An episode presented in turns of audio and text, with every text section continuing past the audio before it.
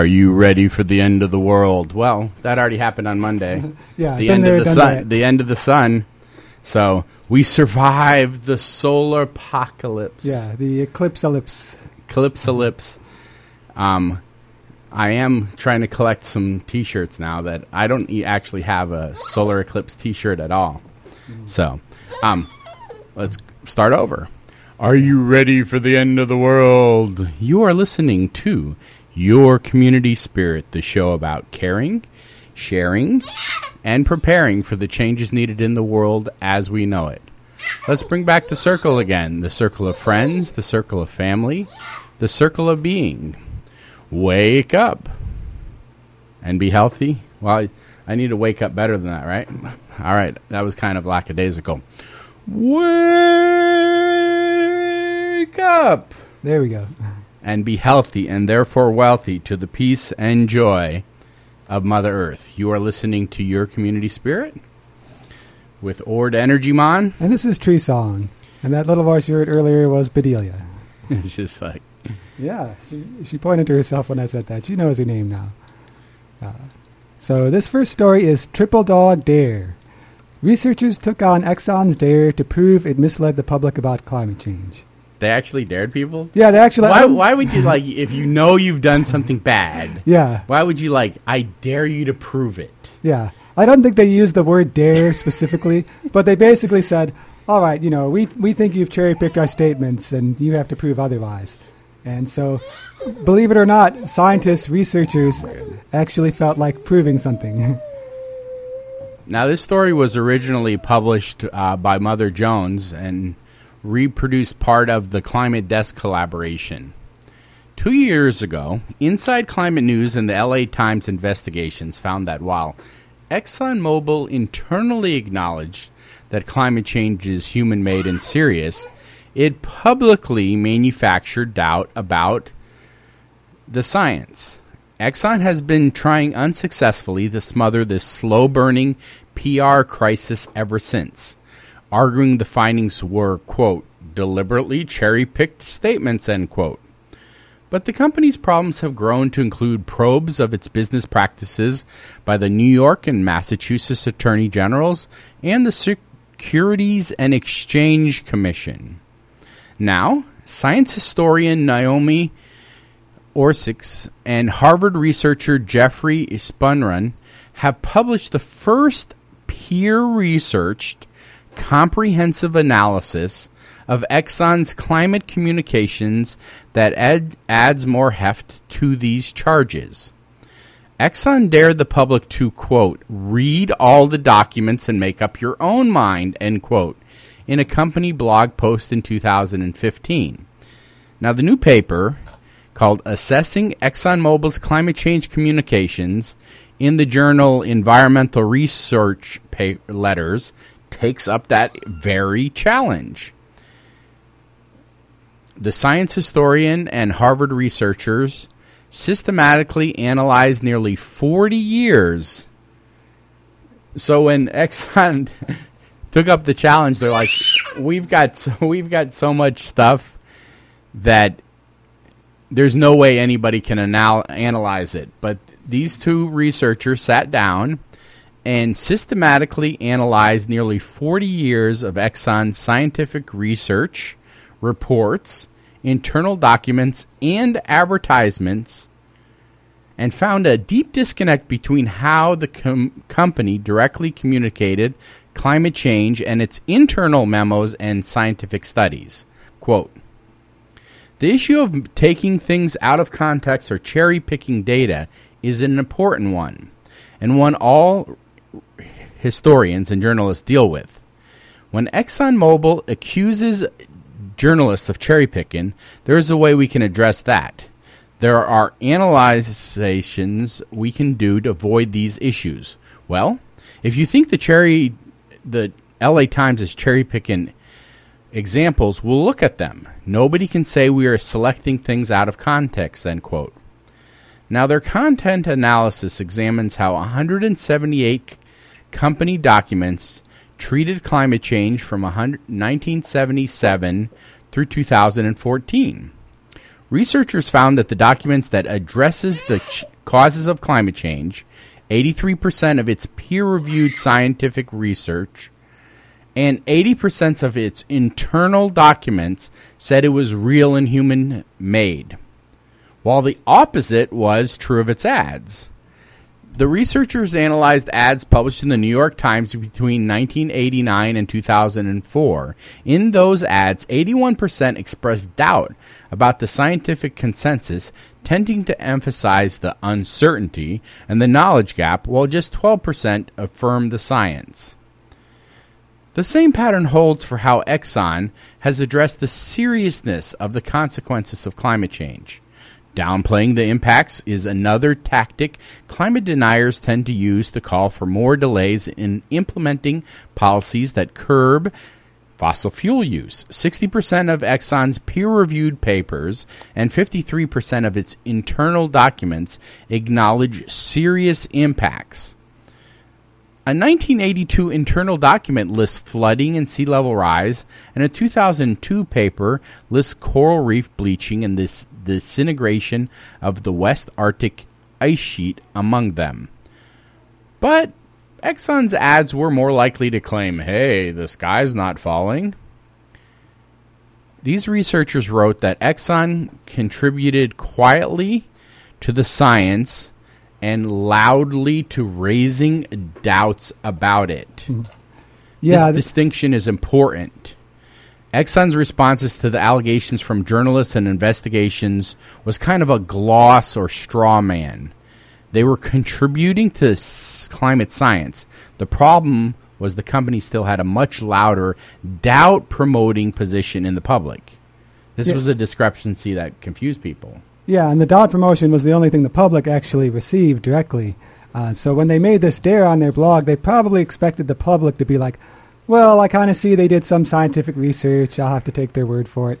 They they probably didn't realize that researchers were going to come in and analyze their data methodically and prove that they were deceiving people. Well, I mean, it took them a while because, I mean, this dare was on a blog post in 2015. Yeah, It's like two years later. So, Yeah. I mean, it took them at least a year and a half to actually, like, analyze and, well, probably get the documents first. yeah. Well, research takes time sometimes, and if it was peer reviewed too, that takes time also. So it's Now- good. It's good that they did it though. Now, when it, the interesting thing is, if you would like to receive our newsletter, there's a direct link to the blog post that Exxon dared the public to quote, read all of these documents and make up your own mind.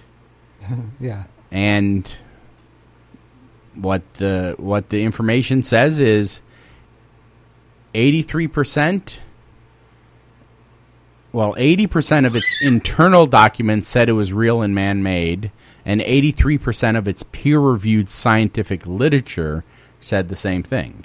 Yeah. While their public was, you know, 80% of the ads out there were saying, oh, no, none of this is. So literally, they were internally had the information, and publicly, they were in the same percent were publicly denying it. Yeah, and it's a big company too, so it's possible that they kept the two branches separate and had the people doing the science. That's what they're going to claim. Yeah. Hey, wait a second. Quit giving them a legal uh, Yeah. argument. There's still somebody though, some executive there who decided to to do all this, you know, and I'm sure it's in the documents. It's So- just like, Uh, Exxon knew it, so hashtag Exxon knew. There's a lot of info more about that there. Okay, so another bit of news. How deeply will rising temperatures cut into crop yields? A sweeping study examining decades of research says that yields of the globe's most important crops, providing two thirds of the world's calories, will plummet as temperature rise. For every degree Celsius that the Earth warms, corn yields will go down an average of 7.4%, according to the study, which focused on the efforts of rising temperatures and did not directly examine other influences related to climate change. Wheat yields similarly will drop by 6%, an average for every degree Celsius that temperatures rise. Rice yields by 3.2%, and soybean yields by 3.1%, according to the study. To put that in perspective, governments worldwide have set a goal of reducing their greenhouse gas emissions enough to keep the global temperature rise to less than 2% Celsius in this century. 29 researchers from across the globe conducted the analysis of more than 70 studies covering various types of models, approaches, and locations around the world, and found that existing research all led consistently in one direction. Quote, what you're seeing here is many different lines of evidence pointing to the same conclusion, said Alexander Ruane, one of the study's co authors and research scientist at the NASA Goddard Institute for Space Studies in New York. So we're looking at if the temperature, if the governments do keep the 2%, you know, the global temperature to less than 2%, that means corn yields would go down about 15%. And everything, well, corn goes to everything. It goes to every meat and pretty much any prepared food has uh, corn syrup in it. So.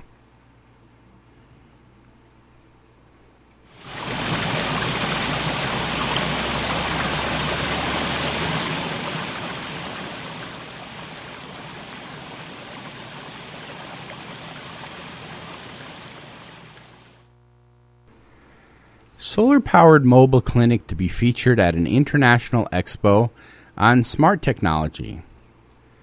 Most of the participants at the Global City Teams Challenge in Washington, D.C.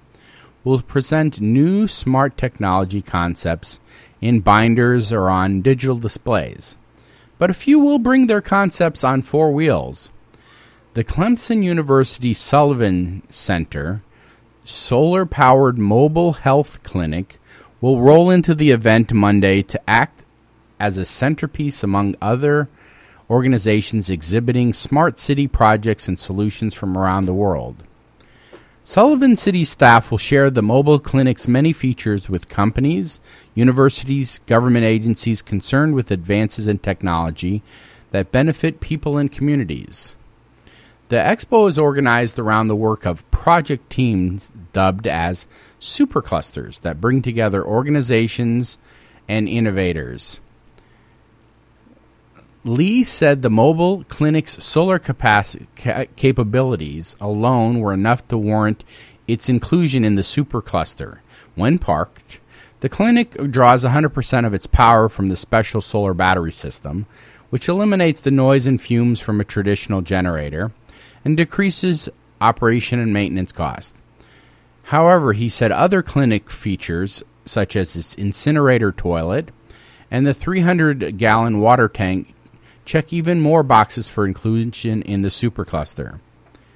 Lee said the supercluster encourages the cross pollination of ideas between organizations and individual projects to discover best practices and lessons learned. Let's see, does it say anything more about the Um, there, yeah, there's currently five superclusters, and they're tr- basically trying to figure out how to make it so that cities can continue to do good things. The Yeah. superclusters are utilities, public Wi-Fi, transportation, city dashboard, and public safety. So, Yeah, and this little mobile uh, mobile health clinic is really cool, just because it's both because it's solar powered and because it's providing medical care to people in underserved communities. So it's sort of the intersection between this cool green technology and uh, keeping people healthy. there you go. It's it's self-contained. I was just actually talking to a guy this morning who has a business that he goes and he goes to your house or business and sharpens anything you need sharpened. Knives, Yeah. axes, lawnmower blades. And right now he does it with the generator and he's like it'd be really nice if I could pull up and not have the fumes and the noise of the generator and I was like I can do that yeah, you know so um, very similar especially i mean if you're talking health why would you want to have noise and fumes Yeah. right there it's like Here, let's let's that that's like um, walking into a clinic that has a lot of fluorescent lights and it gives you headaches. So Yeah. clinics are now starting to put in, you know, s- um, natural daylighting and um, more, I guess you could say, better technology. Yeah. This is a good example of that. So let's get to one more story here. The world's largest floating solar farm is producing energy atop a former coal mine. So wait a second. This isn't like a dream. It's like floating on someone's consciousness. This is actually floating. This is a reality. So wait a second. It's floating on top of a coal mine. yeah. How did it get to float on top of a coal mine? It's it's in the story here. It's a the headline you you just can't even believe it that it's true, but it's true. The Chinese city of Huan, uh, Huainan is rich in coal, very rich. By 2008 estimate, it has nearly a fifth of all of China's coal reserves. Now the city has become home to the world's largest floating solar farm. Appropriately, it has been built atop a former coal mine, which had become a lake after being flooded with groundwater. So the groundwater came in and flooded it, and it turned into a lake. And so there's probably not much else they can do with it. It's just a big bunch of water that used to be a mine. Well, I mean, it's probably not even very clean. Yeah, but they can do this floating uh, solar project. Yeah. Can so, can you call it a lake if it's like like dirty? yeah, I don't know. I mean, does it? It's- I wonder too if it if they call it a man-made lake, even though it sounds like it was flooding that caused it, but the flooding was related to what man did. Uh, yeah, I don't know. But yeah, it's it's there, and so the China Daily reports that the farm started generating electricity earlier this week.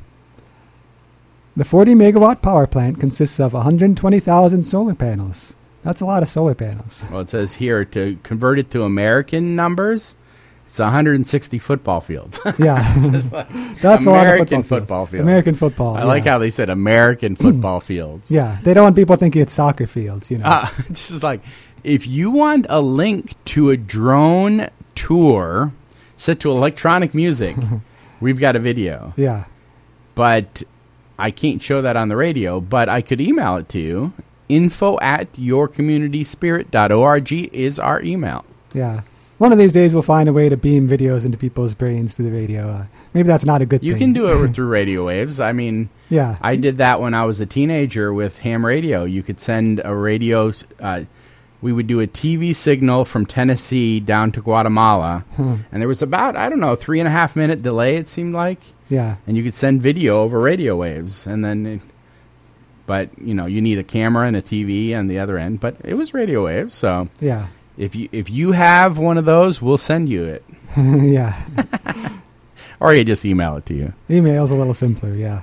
That's funny. The email's probably going to like a satellite in outer space through a bunch of nodes, and it's like simpler than Simpler to me just beam it radio. directly with the radio. Yeah. so floating solar farms are not new. what? Really? Yeah, we've actually talked about a couple other ones before. But China is taking them to another level altogether. The previous record for the largest such farm was set in the UK by a farm that has the capacity to produce just 6.3 megawatts, and this one is 40 megawatts. Floating solar farm is more expensive to build than one on land because it must be designed to withstand salt and humidity from the water. But it has advantages. It can be built on otherwise unused surface. It works more efficiently because the presence of water cools the panels as they generate electricity. It can mitigate evaporation of water, keeping the lake full for longer. The pleasing symbolism of the building of building the solar farm on a flooded coal mine, as the World Economic Forum put it, is also practical. China, the world's biggest investor in wind and solar energy, looks committed to creating space for renewable energy products. Can you say that again? China Yeah, in Chi- the world they are the is world. the biggest investor in wind and solar energy. yeah, they're ahead of us. How'd that happen? There's a lot of bigger countries with more money. Yeah. Well, they're a pretty big country, but there's a lot of countries with more money. They they just chose to do it. Huh. The the political will was there. Uh, they they are committed to creating space for renewable energy projects. In a recent visit to a newly built Chinese coal-fired power station, uh, the reporter for this story was greeted at the entrance with a hillock covered in solar panels, So even on the, the coal stations, they're starting to put in solar. Well, they have extra space too. Yeah, just to utilize all. and the they have um, access to the grid too. I mean, when you're doing the big solar fields, Yeah. that's a, big issue. Is direct access to the grid. yeah, because if so- you're producing, if you have that many solar panels, you need a really big connection to the grid. Correct, yeah. So at a coal plant, you've already got that. And they, I mean, they do have an issue in China with, you know, pollution because they have a lot of coal plants, Yeah, you know, and so they see the direct pollution. Here we've, you know, put in a lot of uh, pollution, um, I don't know, scrubbers, they call them, on coal fired plants to basically try to make it so the pollution doesn't go into the air or look like it's going into the air. yeah. And here in the U.S., we also hide them in neighborhoods that are not able to resist them being there. You know, like neighborhoods that can't keep pollution out because they're not politically empowered. So whereas in in some of the major cities in China, there's just so much coal being burned that the whole city gets swamped with smog. And then you get millions of people who decide they want to switch to solar. So China has announced closures of coal-fired power plants and suspension of plans to build new ones. So they are switching tracks to renewables. I'm It's very glad to hear because we've, you know, switched most of our manufacturing over to China, and so they needed all the energy to, you know, keep up with it. So, Yeah. um, and I mean, part of it is it is cheaper to produce the energy with renewable energy than it is with coal. It has reached that point now, Yeah, and so, um, it's it's economics. It's so, um, it's not. I, I would say the majority of people who are doing it aren't doing it for environmental reasons. They're doing it for economic reasons. yeah, Now, if they have you know s- smog-filled skies, it might be both, right? so, yeah. um, we've got some holidays. Today is Kiss and Makeup Day. Oh, and Saturday is National Dog Day. That's a good one to celebrate with. But but it's also Women's Equality Day. That, that just I just want to punch someone in the face to have those two on the same day. Yeah, hopefully that's that wasn't any sort of yeah. I'm just like Uh, my my daughter really likes dogs though, playing with dogs, watching dogs. So maybe we can go to the dog park or something to celebrate National Dog Day. and then Sunday is Global Forgiveness Day and Just Because Day. Yeah. So, oh, I remember this one. This is an oldie but a goodie. Uh, uh, race your mouse day. This is when you race your mouse uh, across the icons on your desktop on your oh, computer. oh, a computer mouse. Yeah. Huh. At least back in the day, that's you know the race What do you mean back day. in the day? Back in the day they used real mice. yeah, yeah, before they invented desktop computers. So, um, coming up is More Herbs, Less Salt Day and Toasted Marshmallow Day. it's like Yeah. it's like let's be healthy and then let's eat some marshmallows. So also coming up is National Eat Outside Day. Now I haven't looked at the week forecast, so hopefully it'll be good weather for National Eat Outside Day. That's also National Trail Mix Day. So that kind of works together. So, yeah. I mean, if it's raining, you could still hike. Yeah. I mean, people You could hike. You could bring an umbrella. it's like August is about to end. Isn't that strange? August is Admit You're Happy month. It's also Family Fun month. And let's see. you better admit you're happy before the month's over. yeah, Just like- gotta admit it soon. Just oh, peach month. You know, Southern Illinois has great peaches, so uh, be sure to get the local peaches. They're just delicious. I want to go over to Flams and get one of their peach eclipse shirts. It's like I forget exactly, but it says you know this is really peachy eclipse town or yeah, something like that. I'm hoping this might not be true. I'm hoping they've got one where the peach is eclipsing the sun. That's Just what I would have done. I've I've se- I've seen the picture of it, but I can't remember exactly what it says. So yeah, I'm I'm collecting eclipse shirts because I would like to uh, put together uh, a charity fundraiser with them. So oh, there you go. um, if someone has some extra ones, let me know.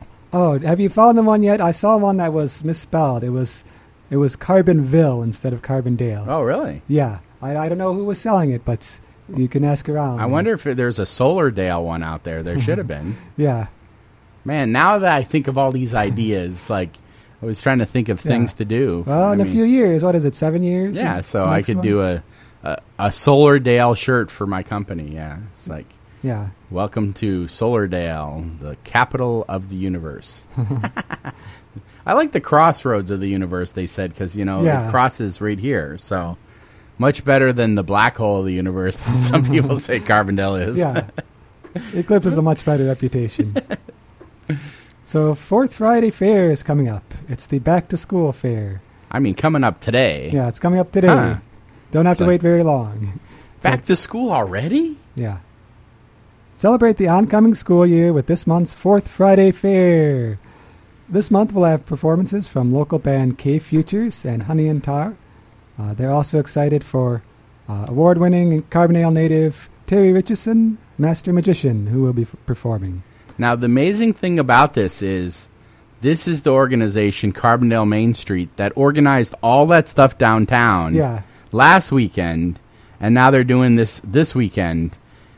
And I hope they took a couple days off in between. Yeah, no one would blame them for taking a week nap, but they're not. They're they're still rolling with these Fourth Friday fairs, and it's coming up today. So they'll have tons of fun, free kids activities, including a bounce house, a craft tent ho- hosted by Carbondale Community Arts, of course, the local food vendors, and the local vendors selling this, that, and the other thing. And Yeah. so, music, food, fun, and did we mention kids? Hmm. Sounds like a good time. It's also pet friendly too. So, Fresh Fitness is coming up on Saturday from 10 a.m. to 11 a.m.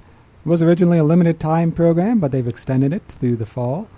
Uh, this is a uh, they are offering classes taught by SIUC fitness department instructors every Saturday from 10 to 11 a.m. at Turley Park in August and September. Experience is not required. Please wear comfortable clothes and bring a water bottle, towel, or yoga mat. Cash donation is suggested. So for more information, you can call 618 559 1939. Continuing the conversation every Tuesday at 7 p.m. at the Newman Center. Each week, a group of Southern Illinois residents meets on Tuesday night from 7 to 9 p.m. for continuing the conversation in the Newman Center. The purpose? As the Race Unity Group has evolved from discussion to act, is to bring together an interracial community. We first listened respectfully to each other's life stories. With weekly meetings, we saw strangers become like minded comrades in arms, and we've built a community that has strengthened our understanding and compassion for each other. Also coming up, we have game nights at 7 p.m. on Wednesday at Gaia House. Fun opportunity to bring all your games, get together.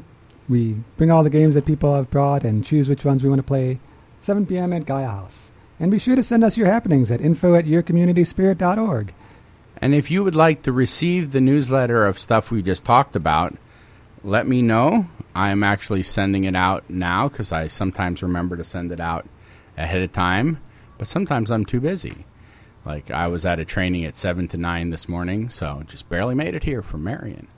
So if you would like to receive our newsletter of the stuff we talk about, info at yourcommunityspirit.org. We'll send it to you. Otherwise, every once in a while, we have it updated and we have it on yourcommunityspirit.org, our podcast. If you missed the whole thing here, it is for two weeks on the website, right? Yep. WDBX.org. Thank you for a phenomenal week of eclipsing. We will see you again on the radio next week.